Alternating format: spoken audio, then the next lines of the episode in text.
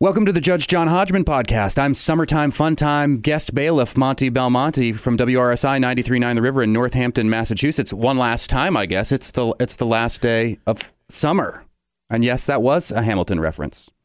Yes, indeed, Monty. This is uh, this is uh, September 21st, broadcast date, recording date September 2nd. It is indeed almost the end of summertime fun time, as is the very last episode this year the Judge John Hodgman podcast that I will be recording here in WERU 89.9 in Blue Hill with uh, some, summertime, summertime intense guest engineer Joel Mann. Hi, Joel. Hi, John. Oh, my God. Joel, Wow. wow. to clear your throat. And we are clearing the docket. Blind justice style. Yeah, blind justice style because my internet is so compromised up here that I did not even see this thing until I got to WERU and I haven't had time to read it. And Monty also just received the docket, so we don't know what the cases are. And so we're going to be we're waiting in I have not even had a chance to even think about any of these. It's going to be blind justice, it's going to be snap judgment, and it's just going to be freestyle end of summertime fling. Blowout. Love it. And Joel, you're going to weigh in too. Okay, I'm ready. All right. Patrick writes, It is the summer and very humid in Kansas City, so I frequently ro- walk around my second story apartment in no clothing to be more comfortable. My wife, Paige, frequently becomes upset due to lights being on and curtains slightly open, which she says makes it so neighbors who may be walking their dogs see me as I live more comfortably.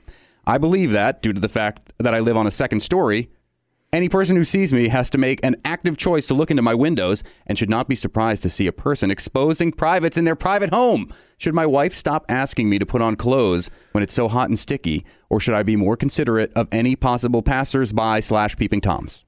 All right. Summertime, fun time, guest bailiff Monty Belmonte. I have an opinion on this. What is your opinion? Go. I think I um, hate nudity and I fear my own nudity, probably because my mother referred to nudity as shamey all growing up. So my vote is uh, is like a never nude from Arrested Development. And uh, yes, don't be nude in front of your windows. Although I appreciate other nude people. Well, sure. I mean, maybe you should go to Kansas City and appreciate this dude. Yes, I will. Your mother called it shamey? Shamey. And it didn't even dawn on me until I was in my 20s. She called nudity shamey? Nudity was referred to as shamey. Oh, it's they're running around shamey. Catholic, you know. Well, yeah, I do know. My my family's Catholic. I never heard that. I mean, we weren't we weren't a bunch of free lover nudists or nothing. But still. Anytime that you can guilt somebody, I just think that that, that goes along with the territory of growing up Catholic in Boston. Yeah, well, I don't know. We we've lived parallel lives in a lot of ways, but not in That's that true. one. I mean, uh, we never used the term shamey. Let me put it that way. Nor did we walk around in the nude in our home. But then again, I never grew up in Kansas City, where I have heard things are up to date and awfully hot.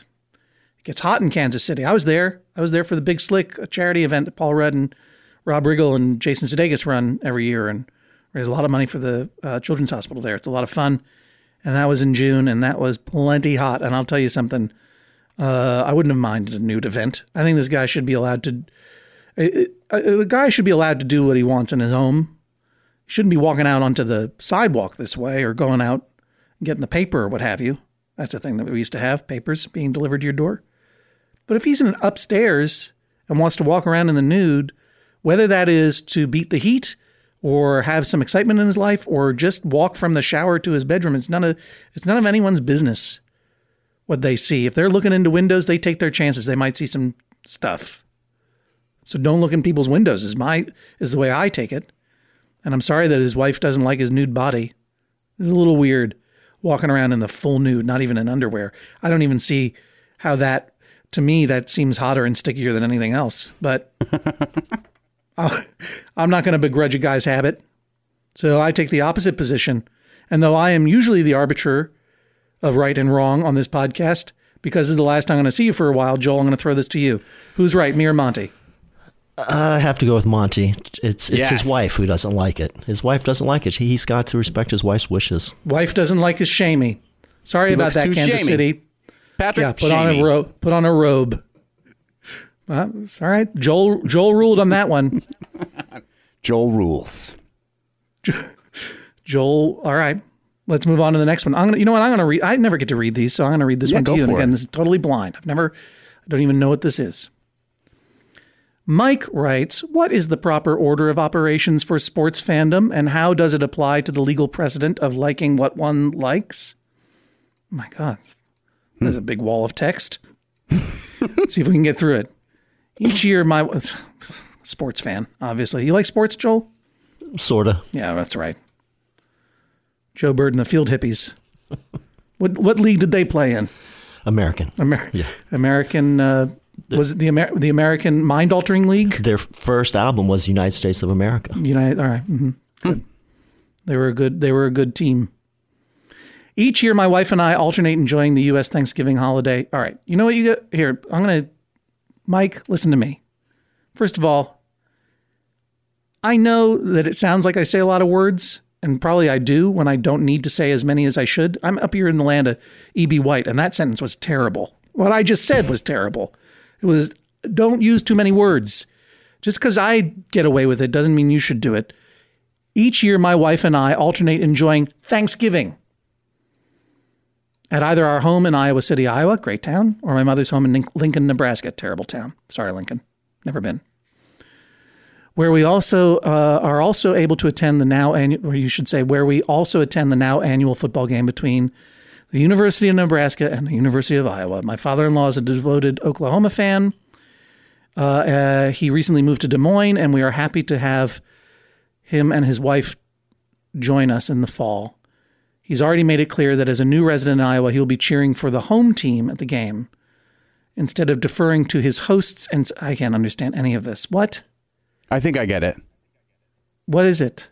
What is So he- his it's father-in-law is coming Mike, over, and he's going to root for the home team instead of the team that um, he rooted for all along. It's either that or the opposite. He's going to vote. He's coming to Iowa, and he's going to root for Iowa, or he's going to root for Nebraska. He's going to root for Iowa, even though his son-in-law's favorite team is Nebraska, Got it. because Iowa's a home team. I seek a clarification. There's no wonder Jesse Thorn does this and not me. I seek a clarification to the JJ Ho internet legal precedent that one likes what he or she likes. Does one who likes what he likes simply because it is in direct contrast with what another likes get to lord that like over the other person, or is that just being a doofus? hmm In a practical sense, oh, this this is a relief. I seek an order that my father-in-law must wear Nebraska colors and cheer for my team or remain neutral in both dress and signs of support as he doesn't really have any skin in the game, as it were. In fact, the order of operations for sports fandom would suggest that he cheer for Nebraska whenever they're not competing against his beloved Oklahoma Sooners. What? Uh, I don't care what you think, Mike. Let your father-in-law do whatever he wants. If he wants to root still for like what they like. Nebraska, yeah, people like what they like. And what you're asking me is like, it seems like he's liking what he likes just to get under my skin. Maybe he likes that. Maybe that's what he likes. So I'm going to let him like it because, frankly, you got under my skin, and I'm looking for a little weird father-in-law revenge. So go Nebraska. No, go Iowa. Go Iowa! Go Hawkeyes. Hawkeyes, right? Iowa City is Hawkeyes. I guess so. I don't follow Joel's college nodding. sports at all. Okay, Monty, do you take a different position? Nope, same position. That's the correct position, I believe. Okay, Joel. Let him root for whoever he wants to root for. Yeah. I mean, really. This is literally a tribunal, and we all say you're wrong, Mike. I'm a Red Sox fan, and if I if I went to New York City because my son-in-law or somebody I loved lived there, I would not wear Yankees. You could not pay me. Well, if I was in a film or something, maybe to wear Yankees paraphernalia. I just don't do it, no matter where I go, Right, but that, that because I like what I like, no matter who the other person is. Yeah, yeah. You were just you're just stumping for the Red Sox. There's nothing. There's not even a parallel to this. This Sure dude's going to. Iowa City and rooting and rooting for Iowa City. Oh yeah, that's right.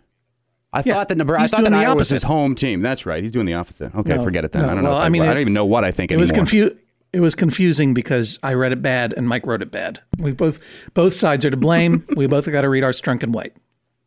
Go ahead. You read the next one, Monty. Josh writes, A colleague accused me of stealing mustard out of the break room refrigerator at work. While I did not purchase the mustard, I submit that condiments, especially inexpensive ones in large containers, are fair game in a communal fridge.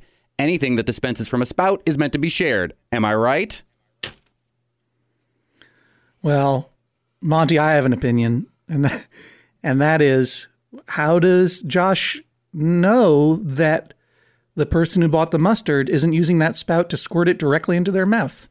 Maybe they're using that as a must as a mustard nipple. In which case, that would not be a shareable item.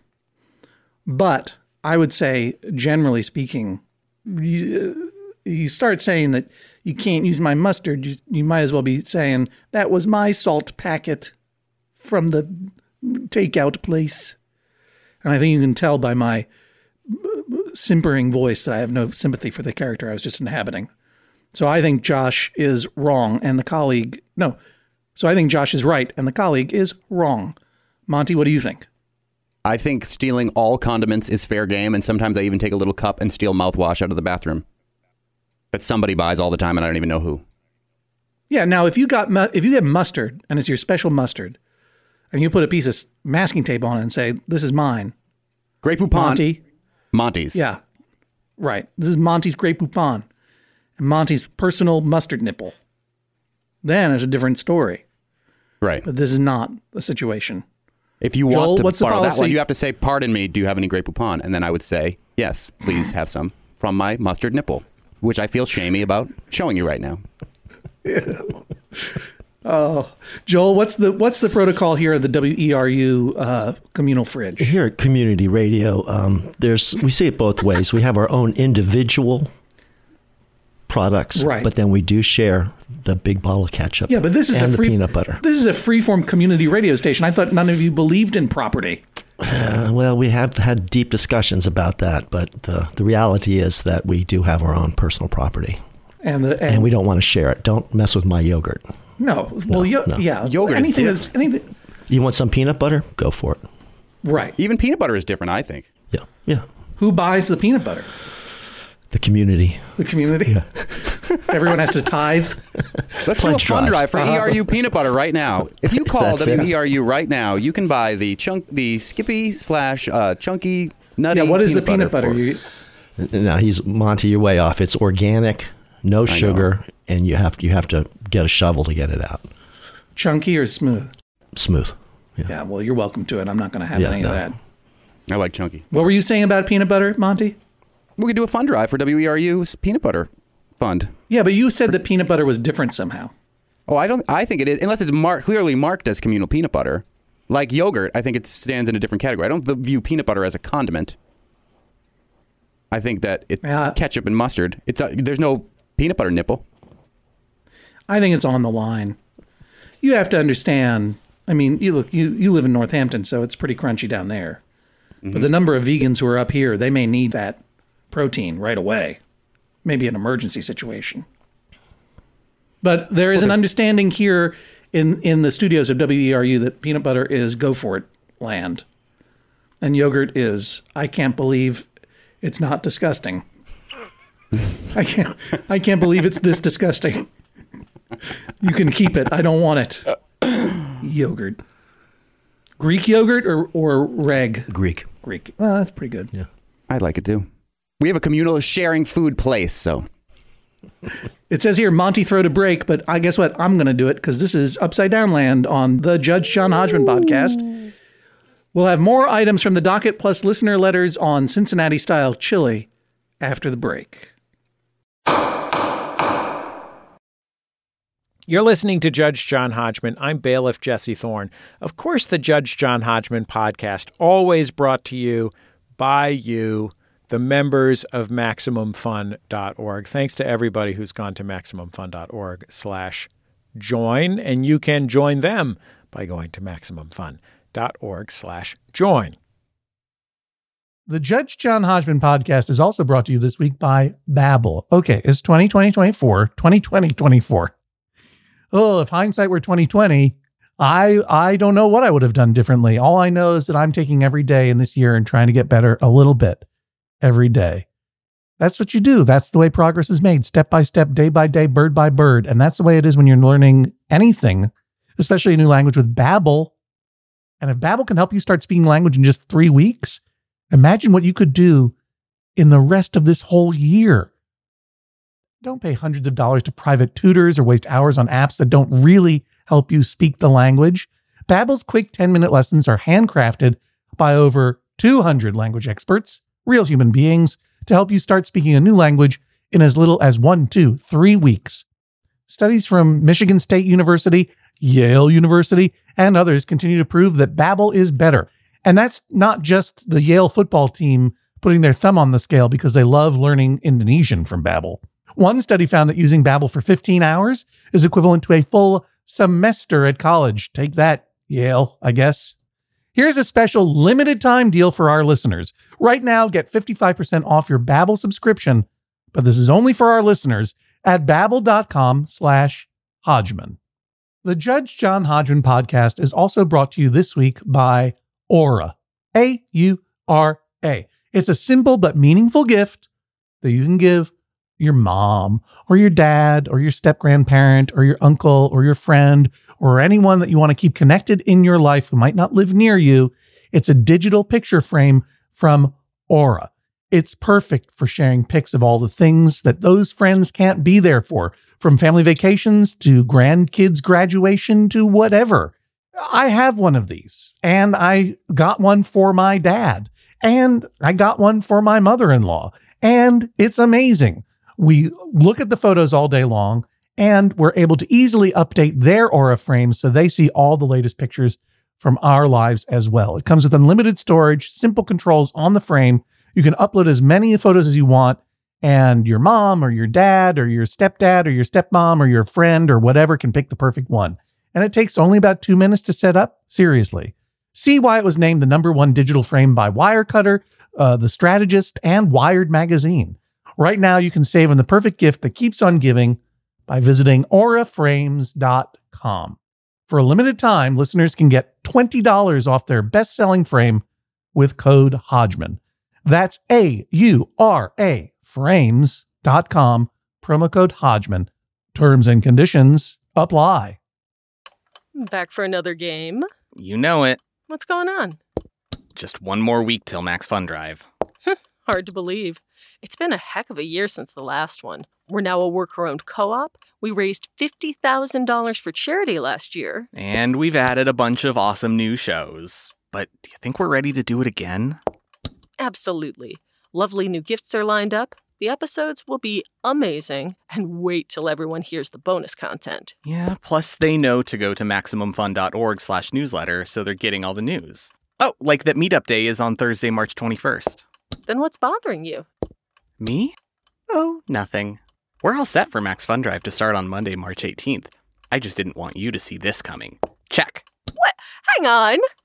Most of the plants humans eat are technically grass. Most of the asphalt we drive on is almost a liquid. The formula of WD 40 is San Diego's greatest secret. Zippers were invented by a Swedish immigrant love story. On the podcast Secretly Incredibly Fascinating, we explore this type of amazing stuff. Stuff about ordinary topics like cabbage and batteries and socks. Topics you'd never expect to be the title of the podcast Secretly Incredibly Fascinating. Find us by searching for the word secretly in your podcast app. And at MaximumFun.org.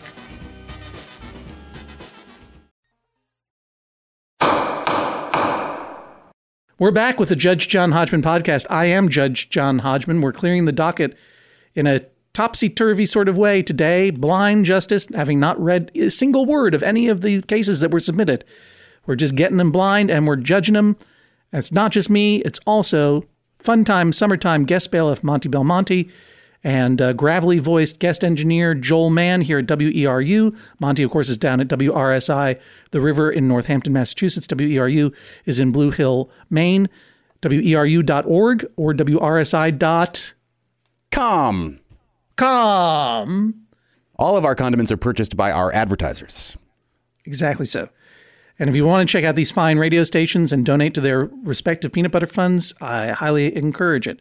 Meanwhile, we're moving on. Who read the last one? I did. You did. Yeah, you got the easy one about mustard. I got the weird one mm-hmm. about sports. Let's see. Let's see who wins this one. Emily writes, oh, here's another five paragraph one. What, what, what's going on? You're getting all the good ones.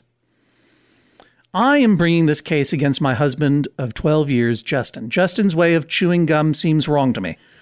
Right off the bat, this is the best case we've ever heard. Joel, mark it in the book. Is it marked? Marked. All right. Monty, mark it in the Commonwealth of Massachusetts book. Marked.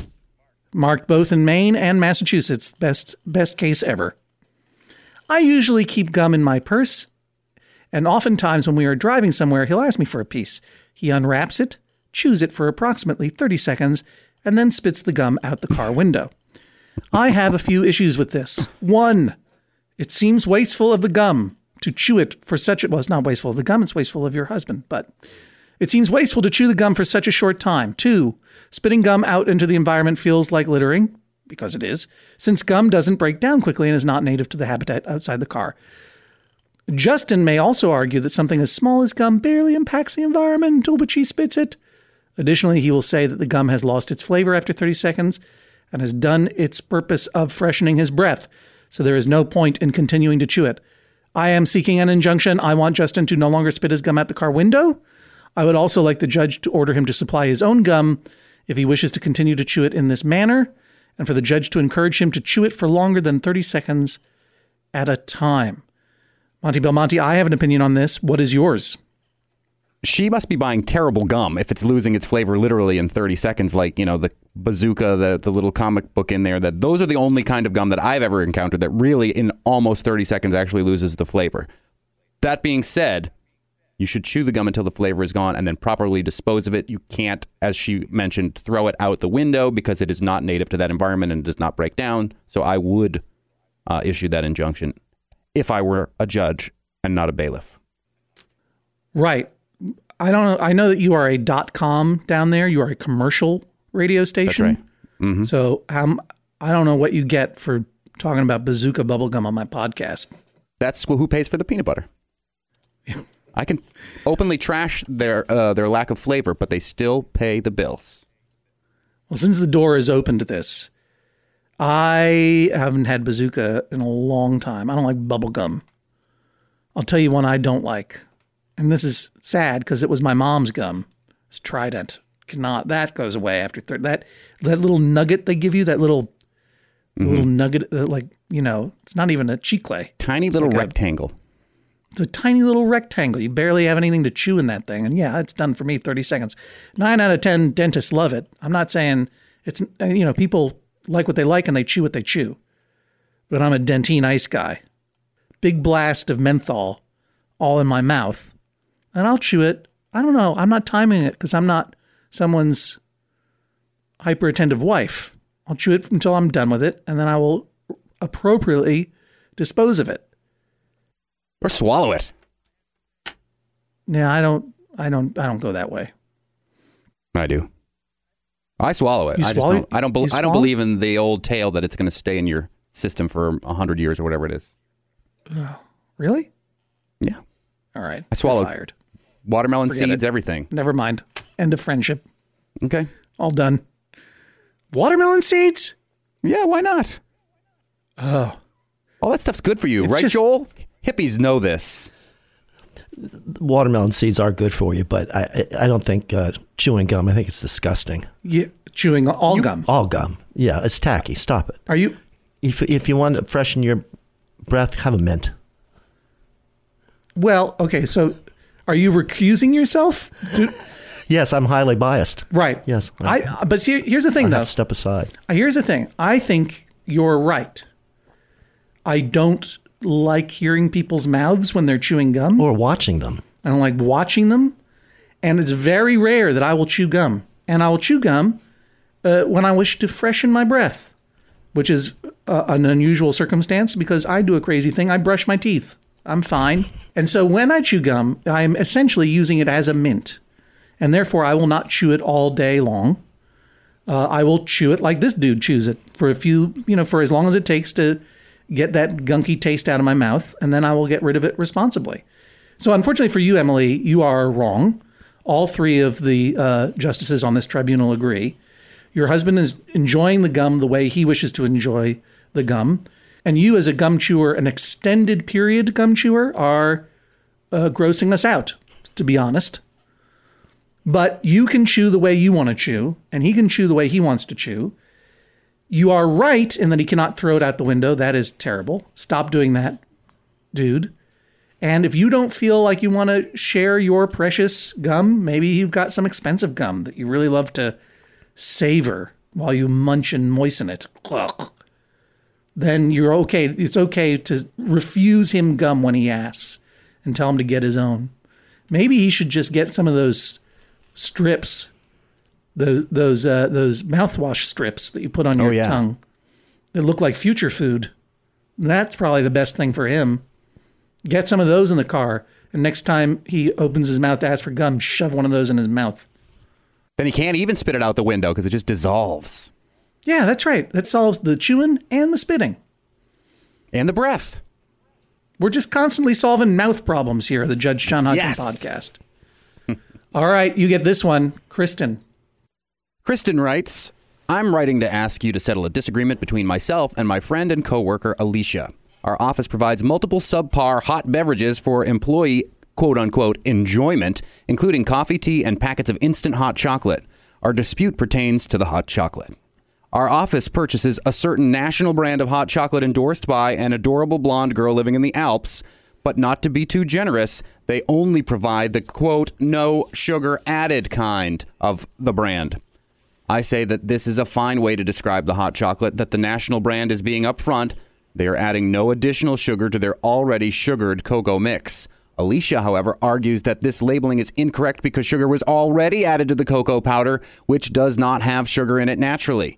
While a seemingly simple and benign debate, our argument escalated quickly, and cocoa is now the official off limits topic in an otherwise excellent friendship. Please, Judge Hodgman, end this debate so we may continue our near perfect friendship in peace. Is a no sugar added hot cocoa label inherently wrong and or misleading? Monty, I have an opinion on this. Do you? Yes. I'd like to hear it. Intentionally misleading, although under the I guess the letter of the law, perhaps not wrong. But I, d- I am not a fan of misleading labeling. Right. This is clearly a, a- a case where this uh, corporate cocoa product is trying to trick people into thinking that it is somehow better for them, when in fact it is just all powdered garbage anyway. Correct? I agree. It's like when it says natural flavors on it and it's a raspberry product, it's most likely that it is a flavor expelled from a beaver's anus, not actually a raspberry. But it says natural most flavors. likely. And I think that's. I agree with you. That's most most likely. You're right. That's, look it up.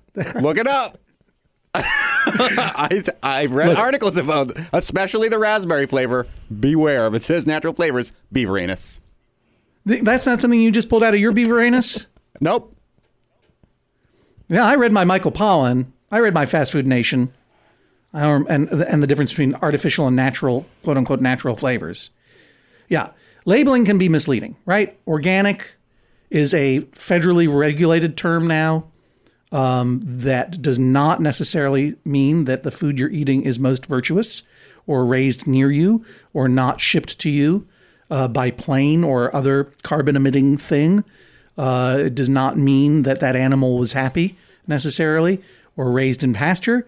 It just means that certain check marks regarding antibiotic use were not used in the raising of that animal or that crop or what have you.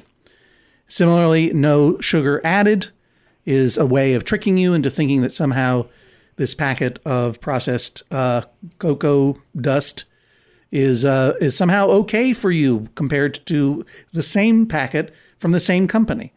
Your friendship would be. I agree with you, Monty, but I I take this to another level. Your friendship is not being bedeviled by misleading labels, but the fact that you're drinking garbage cocoa. Stop mm. that. You right? I mean, hot chocolate is first of all should be a rare treat in one's life. Why if you're drinking hot chocolate every day, then you're a baby and you shouldn't do it. If you're a grown up, you should only drink hot chocolate from time to time.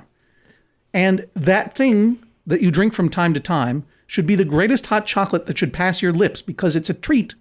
It should not be an easily made powdered chemical stew that doesn't even taste like proper chocolate.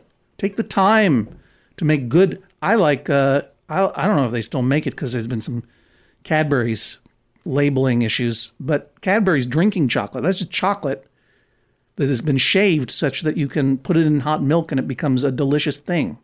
Mm-hmm. In this day and age, if you're still, and I'm going to name it Swiss Miss, if you're drinking that Swiss Miss, there's so many high end hot chocolate. Hot chocolate is one of the ways small f- foodie stores are most likely to steal your money. They want, they, there's so much fancy hot chocolate out there. And to quote the, the wonderful Retta of Parks and Recreation, treat yourself. Don't. You'd, you'd argue less and enjoy life more. Joel, Labels are always wrong. I mean, look at it on, on the beer. They say you can't operate heavy equipment. oh boy. That that has Oh never my been a problem. I thought, I thought we were I thought we were going down an Alex Jones main conspiracy theory bent. Instead, we're just going a much more mainstream, so to speak, main uh, uh, alcoholism bent. They're gum chewing, chocolate drinking young people yes, that's who right. don't really know what's going on in the world. Labels, you can't read a label. Labels are misleading, just like politics. just just whatever. It, don't look at the label. Whatever it is, just put it in your mouth. Well, well, we know they're not telling you the truth. Right. Right. Invest in your in your own hot chocolate. Kristen is right and Alicia is wrong. It is misleading and is also disgusting. I also looked up the beaver anus thing, and um, the beaver Oh, anus thanks. thing, it's called castoreum, and it is used as a food additive, but Snopes lists it as mostly false and that it's mostly used in the fragrance industry now, as opposed to Oh, okay. um, the food industry. But it is true that it has been used in the past As a flavoring. As a raspberry flavoring. So if you see if you're in the break room at WERU 89.9 Blue Hill or WRSI 93.9 The River, and you see a big uh, a big bottle that's labeled Castoreum, don't even read the label. Just go ahead and drink it. Drink it. Because lab- all labels are lies. Tastes like raspberry. Joel. Yeah. All right. Finally, here is a letter we received from Zach regarding a recent topic on this show Cincinnati style chili. Are you familiar with this, Joel? Never heard of it. All right. Cincinnati has a weird, weird ideas about the service of chili. Specifically, uh, that it should be served not over rice, but over spaghetti. Spaghetti. There are two main purveyors of this type of chili Skyline chili and Gold Star chili. This is the letter, by the way. Zach writing. Continuing as Zach. The general consensus is that Skyline provides a superior product and is generally favored throughout the city and region. The staples of Cincinnati chili are the conies and the ways. Cheese conies are small boiled hot dogs on a steamed bun. Mustard and onions are added, followed by Cincinnati style chili, which is typically heavy on cinnamon, and the meat within is ground very fine. And then it is topped with a mound of finely shredded mild cheddar cheese. So, Joel, I, I misled you there because there was no spaghetti in there. In the, in the Midwest, a coney refers to a, a hot dog that is served drenched in in chili, and you eat it with a. You don't eat it as a. Well, listen to what I almost said. You don't eat it in the style of a sandwich. Oh. It's never that I said there was no similarity between a hot dog and a sandwich. I was saying a hot dog is its own thing, and and, and never more its own thing than when it is uh, served in Cincinnati under a gallon of cinnamon chili. But here's the other part. This now we're getting back to what I was talking about. Other ways are as follows. A three-way chili is spaghetti, chili, and a mound of cheese. Four-way includes either onion or beans under the cheese. And a five-way Cincinnati chili includes both onion and beans under the cheese. Typically, diners are provided with a small bowl of oyster crackers before their orders arrive. Many people put hot sauce on the oyster crackers. Hmm. Pretty complicated. Yeah. Yeah, wow. By the time you hear this, I will have already appeared with my good friend Sarah Vowell at the uh, in Toledo, Ohio, where we did a joint appearance there that I am sure was great. Um, I love Ohio. I've never been to Cincinnati, but I've been to Ohio many times. Love it. Great state. Wonderful state. One of the great, great, great states. But that's like you guys must be bored out of your minds. You're putting hot sauce on oyster crackers. I love it. Fantastic. A typical order might sound like this small four way onion, two cheese conies, no mustard. End quote. Hope this clears things up, says Zach. It just actually posed more questions and introduced more mysteries. And uh, if if I uh, if I'm able to do some investigation further into this, I will let you know. Hot sauce on crackers is not only not only a really almost baroque thing to do when you're already eating chili on top of spaghetti, but it's a great expression. Hot sauce on crackers. That's a great expression. I was eating all natural potato chips, Oh, you were all natural, All label. natural. right. and and the waitress wanted to know if I wanted any dipping sauce for my chips. I thought that was kind of Where? odd. Right here in Maine, in in Brewer.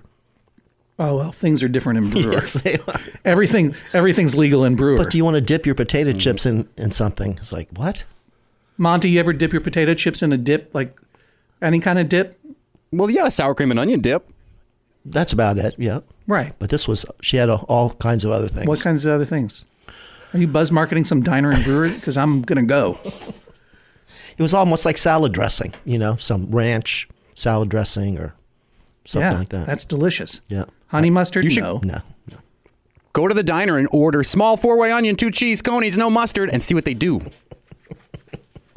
and then put hot sauce on whatever they bring to the table. No, I'm not going to do that in Maine, Monty. It's my last one of my last days in Maine, and I am going to go to the Blue Hill Fair, and I'm going to eat a non-sandwich called a hot dog. A coney sandwich. No, what else, Joel? Last Bianca sausage, if you can get one of those at the fair. You now would you're buzz that. now you're buzz marketing. Uh, Bianco Sausage was a big local sausage maker. They make great sausages, and they make a they make a sausage that I think you would enjoy, Monty, having grown up in New England. Mm-hmm. It's it's called Chinese sausage, and the flavor. It is the flavor of those bright red spare ribs you used to get in suburban Chinese restaurants in outside of Boston. You know what I'm talking about? Yes, I love that stuff. It's that it's really and and I'm making no comment whatsoever on the geographical or cultural accuracy or appropriateness of calling it Chinese sausage, but it is truly something that I have never had in my mouth before that I find delicious. And it just reminded me of one thing. I was trying to think of what the weirdest Maine cu- uh, culinary thing that I've encountered. What would that be? And I'll give you a hint, Joel. Okay. Is it off the road? You it's you mean literally off the Yeah. the porcupines off the Right. Roadkill. Is it a piece of gum off the road? Yeah, Right. a piece of gum and some porcupine. That's a good lunch. No, but anyone who lives in Maine who has eaten this staple of gas station cuisine should never make fun of Cincinnati five way chili. Do you know what I'm talking about? No. Monty, do you do you know what I'm talking about? You can't guess. I'm assuming Joel? it's not fresh bananas here, It's not fresh bananas. which is a, It's Right. unique to Maine. Uh, it's I've only seen it in Maine, though my uh, internet research suggests that it is a New England regional thing. No idea. No idea. I'll, and and I remembered it in the context Give us a hint. of Chinese sausage. Yeah, that's right. Now you're now you know who the real judge is here. These two guys came into my tribunal. Silenced. Chop suey. Uh, Chop suey. Yeah. Never. Do you know- Never. I'm not talking about American Chinese food. I'm talking about chili mac. It's it's it's basically well here's here's what the Wikipedia says. American chop suey is an American pasta dish popular in New England. Despite its name, it has only a very distant relation to Chinese and American Chinese cuisine. It consists of elbow macaroni and bits of ground beef with sauteed onion and green peppers in a thick tomato-based sauce. You got any gum? I know you want to you want to freshen your breath after that. I can't believe you haven't seen this. Where did I you down- have it? I, the Eggemoggin Reach, uh, the Eggamogan Country Store. Yeah, yeah. They had a big sign out front, chop suey. I went in expecting to see some sort of like Americanized Chinese food, but it was a, it was like Italian food. It was I think it was shells in this case, with a with a like a bolognese ragu sauce on it, and bell peppers. And I've since seen it two or three other times. Chop suey. We used to have it on our school lunch menu all the time, and I was never get Right. that that time that it's just the grossest. I, I can't stand American chop suey. But do you recognize it now? Was it a tomato? Was it tomato sauce on shells or you know pasta? Well, I know what American chop suey is, but I would not think of that as roadside food in Maine. No. Well, no, it's like I think cafeteria it as gross school lunch food. Yeah. Yeah, yeah. Well, that's what roadside food in Maine is often too.